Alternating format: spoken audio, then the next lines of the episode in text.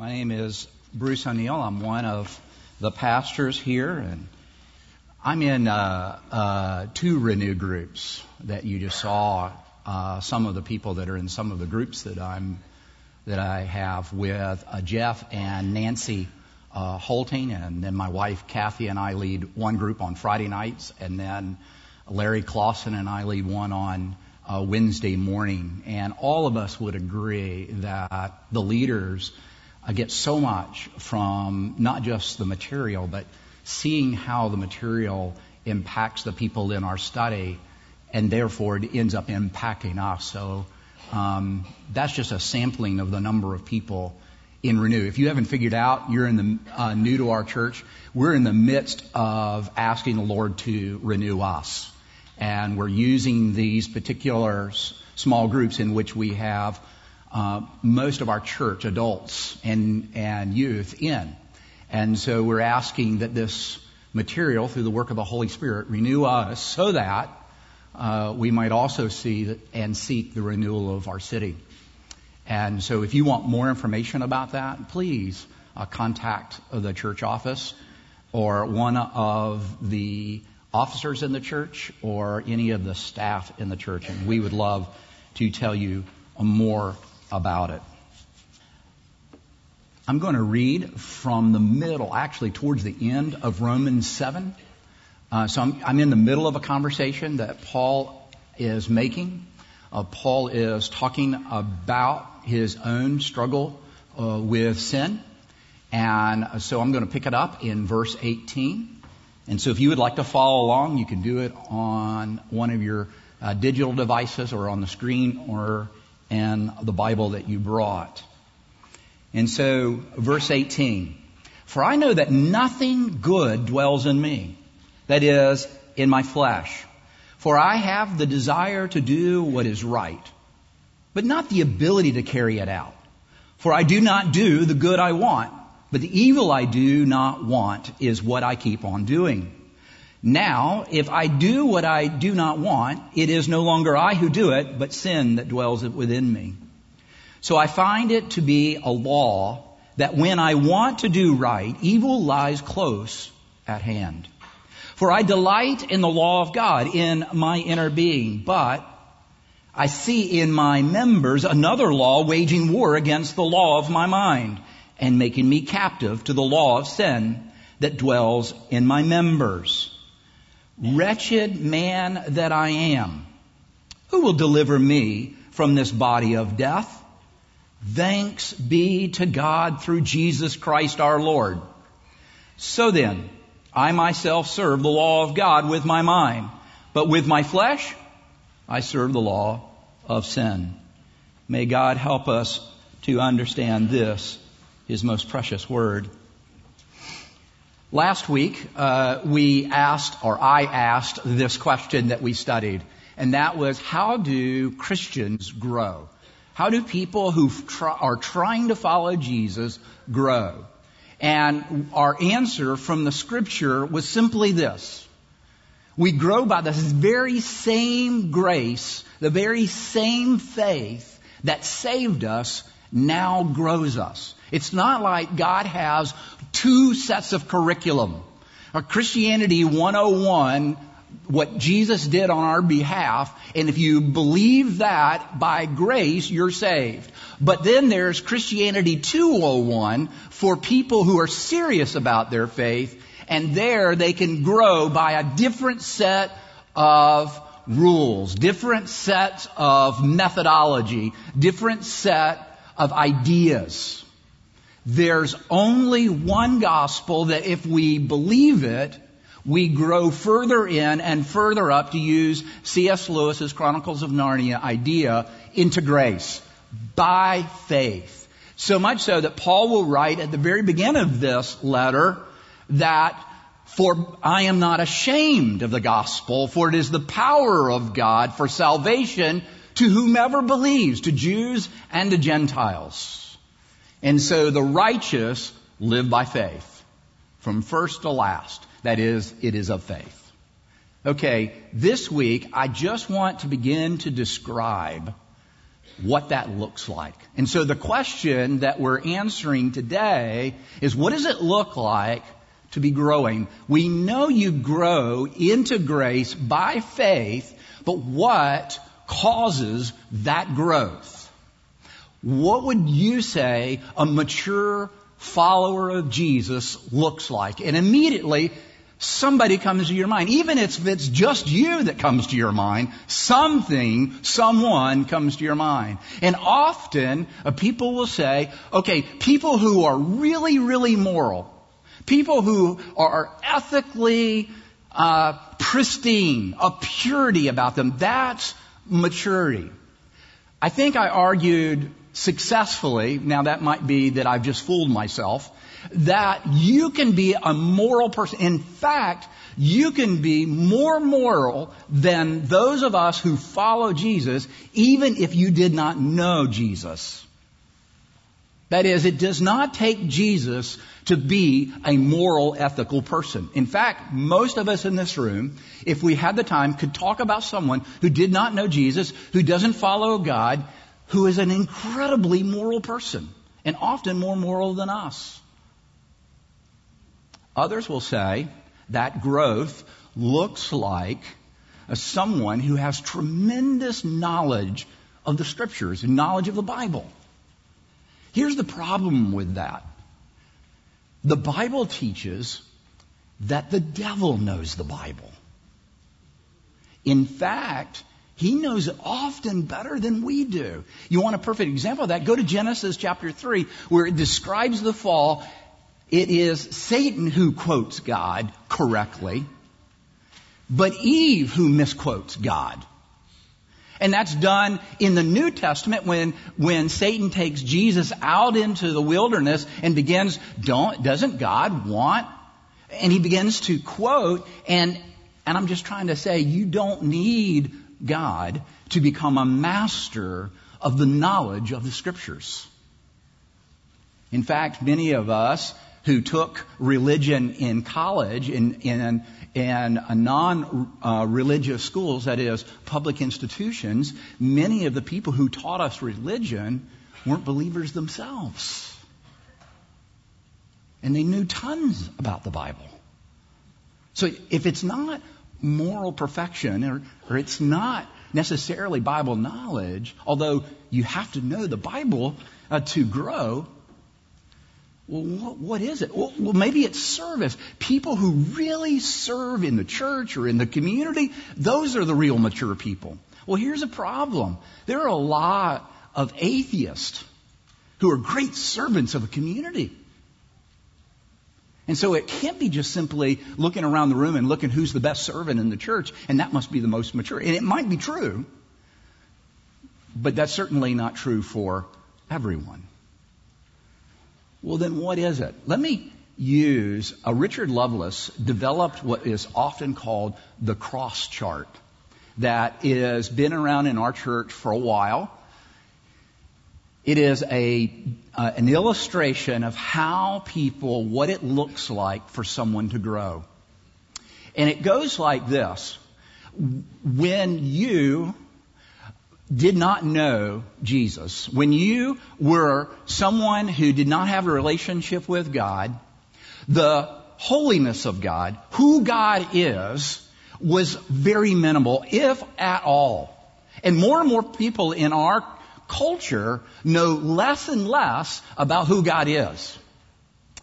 And before we were followers of Jesus, we didn't know much about what Jesus, who he is and what he had done.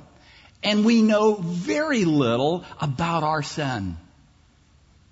It's when the Lord, through the work of the Holy Spirit, reveals to us the character of God and the corruption of our hearts that we begin to see that God's standard for us and the sin of our hearts, there's a gap. And then the gospel begins to bridge that gap for us, and we call that by faith. We receive that truth by faith, and we grow. Obviously, not as much as we will later in life, but initially, that's how much we know. Because he he begins to show us a little bit about the character of God. That's what that word holy means. Obviously, it means moral perfection, but it means so much more than moral perfection. It literally means other, that, it, that God is in many, many ways different than us, and even in the ways He's like us, He's infinitely more pure in and greater in. That is, you, you and I can have great minds, 160, 170 on the IQ uh, test, but God's is, can't be measured. He has infinite knowledge. See what I'm saying? When you're in the presence of God, even what greatness you have seems puny. So it's not just that He's different, He's significantly different in the things that we are like Him. And God begins to reveal that to us by grace, and that begins to make us feel unacceptable. Another way he shows that to us is slowly by degree showing us our sin. And that gap gets bigger and bigger. So that when we remember what Christ has done for us, it grows deeper and our appreciation for that grows greater to understand that we've been utterly loved and forgiven and accepted and adopted into the family. Those great truths and blessings of the gospel get more important to us and so the cross grows. But there are two ways to truncate our growth. One way to truncate that growth is to lower the standard. That is, the cross shrinks when we begin to look at the Bible and say, yeah, I understand all that stuff that God commands, but really what he, he demands of us is to do our best and God will do the rest. That is, I'll do my best efforts, but in the end, God knows I'm not perfect, so He will just overlook my imperfection. The problem with that is that we tend to think of God like our parents, or maybe the way we parent. That is, the kid comes home from shop class. I know they don't have shop class anymore. But they come home and maybe from Sunday school where, where we've given them some art project to do. And they're going to do it for mom and dad because they want to show how much they love mom and dad, but they come home and they've colored outside the lines. They've, maybe it's, it's something made out of clay and it doesn't resemble a bowl, but that's what it's supposed to be. And we say, man, that's great. I'll eat cereal out of it tomorrow, but it doesn't hold the milk. That's the way we tend to see God. As someone who says, do the best you can and I'm just going to accept it like it is. But God is perfect. And that truncates, that diminishes our need for Jesus. The other way we can do it is we fudge our record. That is, we, we look at everybody else and we say, well, I'm better than they are. I, I might be a gossip. And, but I don't do what they do. I only talk about what they do to everybody. You know, I know what they're doing. I, I couch it in a prayer request, so I make it sanctified. And nobody, everybody knows gossip's not as bad as. That's what we tend to do. And what that does is it also truncates our need for Jesus from the other direction. So we're always either performing or pretending. And in the end, we stop believing. Paul's going to illustrate that for us. And we are going to look at really these two ideas who we are and who Jesus is, or at least what Jesus has done for us from this text. In the middle of writing one of the richest theological documents in human history, right there in verse 24, Paul stops and says, Wretched man that I am. And so many Bible scholars have gotten to this point in Paul's writing and think, well, Paul is remembering before he became a Christian, at the very beginning of that cross chart. Paul's not at the beginning. He's talking about his present. He's saying, I am a wretched man. We are corrupt to the core because he's talking about his heart. The context of verse 24 is he's dealing with the fact that he knows now that he has a covetous heart. He has a heart that wants what is not his, what others have. And he said, before I knew the scriptures, I didn't even know I had a covetous heart. But now that I know the Bible, I'm condemned all the more. I feel horrible because this is going on in my heart. A battle to want what I'm not supposed to have. And I know it's wrong. He might be thinking back to his rabbinical teaching. If you know Paul, Paul was taught as a teenager in rabbinical teaching and they would have studied Genesis 6 verse 5 where the Lord saw how great man's sin had become on the earth and that every intention of his thoughts of his heart was only evil continually. Wow.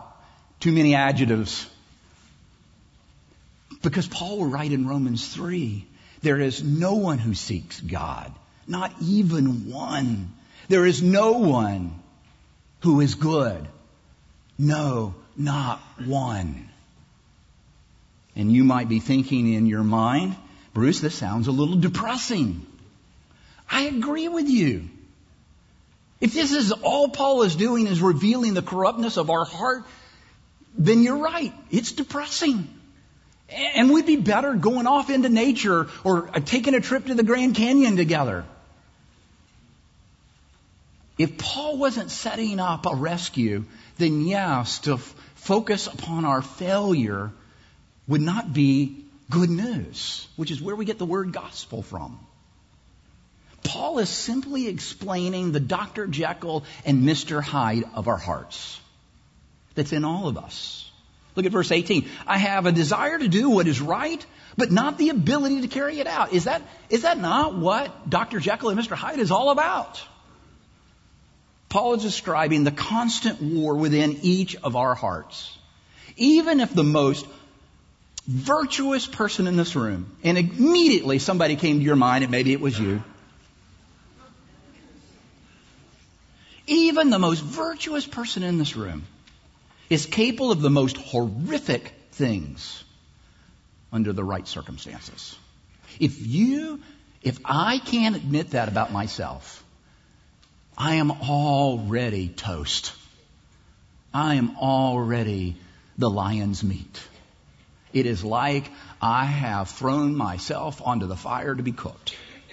Let me give you an example. King David. This is what God said. This isn't what I say or someone else said about it. This is not what David said about himself. This is what God said about David. He is a man after God's own heart. Literally, half of the Psalms are written by David. Tremendous guy. God makes him king after Saul. Everybody looks to him. But there was a season where David and his mighty men were to go into battle. In fact, the scriptures in uh, 2 Samuel 11 says that this is a time where kings went to war. And then the next thing is David has sent all of his mighty men, all of the men of the city to war. And he stays behind. Which is a problem enough. But one afternoon, David goes up onto the top of his palace, and there he sees on another rooftop, because imagine his rooftop is bigger. He's the king. And he sees on another rooftop the wife of his best friend taking a bath. And a lot of people have made much of Bathsheba. Somehow she entices him by taking a bath. In our current environment, if that's your view, you're in trouble please understand that Bathsheba would be the first person who said me too, too. Because he's got all the power. He's the king. He's the one who shouldn't have been there, not Bathsheba. It is David who sends for Bathsheba. Bathsheba comes. He's the one who puts upon her himself knowing that she is the wife of his best friend. She becomes pregnant. And in order to hide that horrible sin, he has his best friend killed. Please understand, there's not a degree of separation between David and Harvey Weinstein. There's not a degree of separation between David and Kevin Spacey. And therefore, there's not a degree between us and David. Paul says in another one of his letters, I am the chiefest of sinners. If Paul had said that at the very beginning of his cross chart, we would have said, yeah, that's, that's the way it works. You, you see how gross your sin is, and then you get better and better. No. The truth is, you don't become more sinful. You just see it more clearly, and therefore you see more of it. That phrase, I'm the chiefest of sinners, is at the end of Paul's life. Reflecting on his, his own legacy. I am the person who knows my sin besides the Lord best, and therefore I see myself as the chiefest of sinners. It's the equivalent to Isaiah 6 that we will look at in a few weeks, where Isaiah sees the Lord and says, I am a man of unclean lips. Isaiah is one of the most treasured prophets from the Old Testament. How do we know that? He's most quoted in the New Testament of any prophet of the Old Testament. He is one of the longest books of the Old Testament. But when he encounters the holiness of God, he says, I'm a man of unclean lips. Why his lips? We'll look at that a little bit clearer, but let me just give you the cliff notes of why he talks about his lips and not his hands or his feet or his stomach or his brain. Why his lips? Because a prophet, where he gets his validation, where his strength lies, is in his mouth because the way in which he speaks for the Lord is through his lips. And here is Isaiah saying, My greatest strength, not my weaknesses, but my greatest strength is dirty, is unclean. I think that's important for us. It's kind of like my best acts are what ACDC once said dirty deeds done dirt cheap. Or as Paul claims, they are just filthy rags. Nietzsche called them self-centered altruism. They are the things done with mixed motives. Herman Melville, who wrote Moby Dick, wrote this in that great work. He said, Heaven have mercy on us all. Presbyterians, he's a Presbyterian so he can say this, Presbyterians and pagans alike. For we are all somehow dreadfully cracked about the head and sadly need mending. Or Lady Macbeth in Act of 5, scene 1, she's struggling with guilt and shame and she sees on her hands, even though she has washed them, that the blood stains from the murder that she participated in. She wants the stains off her hands and so she cries out, out spot! Is there anything that can get the stains off my hands? And what she is saying, what Shakespeare is saying, what Paul is saying, what Isaiah is saying, what Herman Melville is saying, even what Nietzsche is saying, is what Bob Dylan said. Everybody's broken. We all miss the mark. Johnny Cash said it well. You have it all. I have it all. My empire of dirt. I will let you down and I will make you hurt. Let me give you a little more modern. Sufjan Stevens, in his Illinois album about John Wayne Gacy. If you don't know who he was, he was a serial killer, the clown killer in Chicago. He's writing about the darkness of the human condition and the last line of his song is, In my best behavior, I am just really like him. Talking about John Wayne Gacy. Look beneath the floorboards to the secrets I have hid. Tim Keller, in his admission about his preaching, he says, the Christian understanding of sin is different than most other people think. I cannot preach a message or say a prayer without sinning. The prince of preachers of the 20 and 21st century says that I cannot preach without sinning. When you look at my own preaching, I can't remember a time where I have not tried to give you 100%. I do it for two reasons. One is simply because I want to honor God and I want to do right by you. But I have this other motivation. At the very same time, I want God and I want you to think well of me. Here's the problem. If you find any truth in what I say, if you find anything good or beautiful, that is to the glory of God because it was Him and not me. And when I want one ounce of that glory, when I want one little bit of that praise, I am a thief. And that's a heart thing, not a behavior. You might think this is morose. And you might want to be defensive at this moment because I'm implying you're like me. Do you really think, do I really think I'm better than Paul? Or David? Or Isaiah? This is the only way you and I can be rescued. The only thing that I have to offer God for my salvation is my need for it.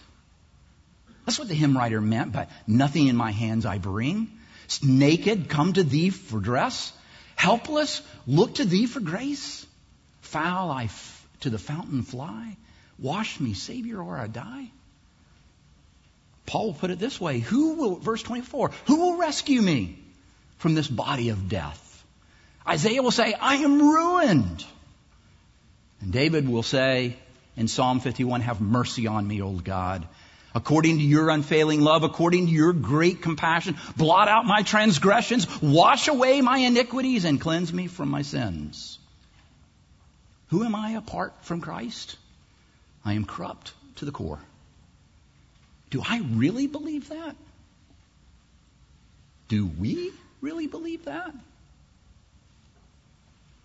I love the people of the Bible, but probably not for the reason you think. I don't look at the characters of the Bible and say, man, I want to have the heart of David so that the Lord can say, a man after my own heart. I don't look at, I don't look at Moses and, and see a friend of God. I don't, I don't look at Abraham and see the father of faith. I look at all of those great characters and I say, if the Lord can give grace and love and forgiveness to them, then I have a little bit a chance to get the same. I don't see them as examples, at least not like others see them as character sketches. I see them just like me. And therefore, whenever I see disgrace in the scriptures, I see it as an opportunity for grace. And that means in my own life, when I see disgrace, I see an opportunity for grace. Because that's God's redemptive story. If that's not your story, it's only simply because you haven't grown enough into maturity. Because everyone in this room who has tasted grace, it is because we saw our disgrace. Leonard Cohen, who has poetry, said this Forget your perfect offering there is a crack in everything. Here's the best line. And that is how the light gets in. You and I, we, we want to so much cover our cracks. We want to get them mended. We want to get them hidden. We want to get them filled. But that is the way in which we see the light. Well, then what's the light? Here it is. Here's the best part of the whole message. We can go. You are more loved than you ever dreamt because you are loved to the uttermost. That's what Paul is saying in our text. This is what he's doing. He's setting us up for this grand rescue. So seeing our malady is necessary to be rescued. That's what Karl Menninger's getting at. I gave you a little quote of this. Let me give you the longer quote. He says, I call for a revival of a consciousness of sin and guilt. In short, a revival of sin. And what should be the good of that? Why not a no fault theology where no one is to blame? The assumption that there is sin implies that possibi- there's a possibility for and an obli- obligation to an intervention. In sin is the only hopeful view. This is a non-Christian writing this, by the way. Hence, sin is the only hopeful view. There is evil around us. But if no one is responsible, then no one is guilty, and no moral questions will ever be asked, and then there is nothing that can be done. So we sink into despairing hopelessness. Therefore, the, conscious, the consequences of my proposal would not be more depression, but less. Where there is sin, there is also the availability of forgiveness and redemption and rescue. Where's the rescue? Verse 25. Paul just asked, Who will rescue me? And he says, Thanks be to God through Jesus Christ our Lord. Only when my sin becomes this bad to me can grace become this good to me? Only when I see that I am corrupt to the core can I also see that I am loved to the uttermost. Is that for hard for you to hear about your pastor? Thanks be to God through Jesus Christ. The answer to Romans 7 is Romans 8. Just the beginning in the end of Romans 8. Right after this great struggle within Paul's heart. Who will rescue me? Obviously, he's talking about the Lord Jesus Christ. How so? Verse 1 There is therefore now no condemnation for those who are in Christ Jesus. And then the end of Romans 8 For I am sure that neither death, nor life, nor principalities, nor powers, nor height, nor depth, nor anything else, just in case you think of anything else, can separate us from the love of God in Christ Jesus our Lord. Do you hear what he's saying? The answer to our struggle is no condemnation and no separation. Now, do you believe that? The difference between Peter and Judas is not in their sin. In fact, many argue that Peter's sin was worse than Judas's because he did it three times. One believes there's no hope for what he had done. And so he commits suicide. The other looks at the cross as the way in which he is forgiven because he has loved to the uttermost. So he repents. This is what Peter says. Where else am I to go? Only you, Jesus, have the words of life. In order to get my stain out, to get your stain out, Jesus had to be stained with my sin. In order to be loved to the uttermost, Jesus had to be punished to the uttermost. The cross becomes beautiful and glorious when we begin to see what he has done in light of our sin. And that's how that cross grows in our lives.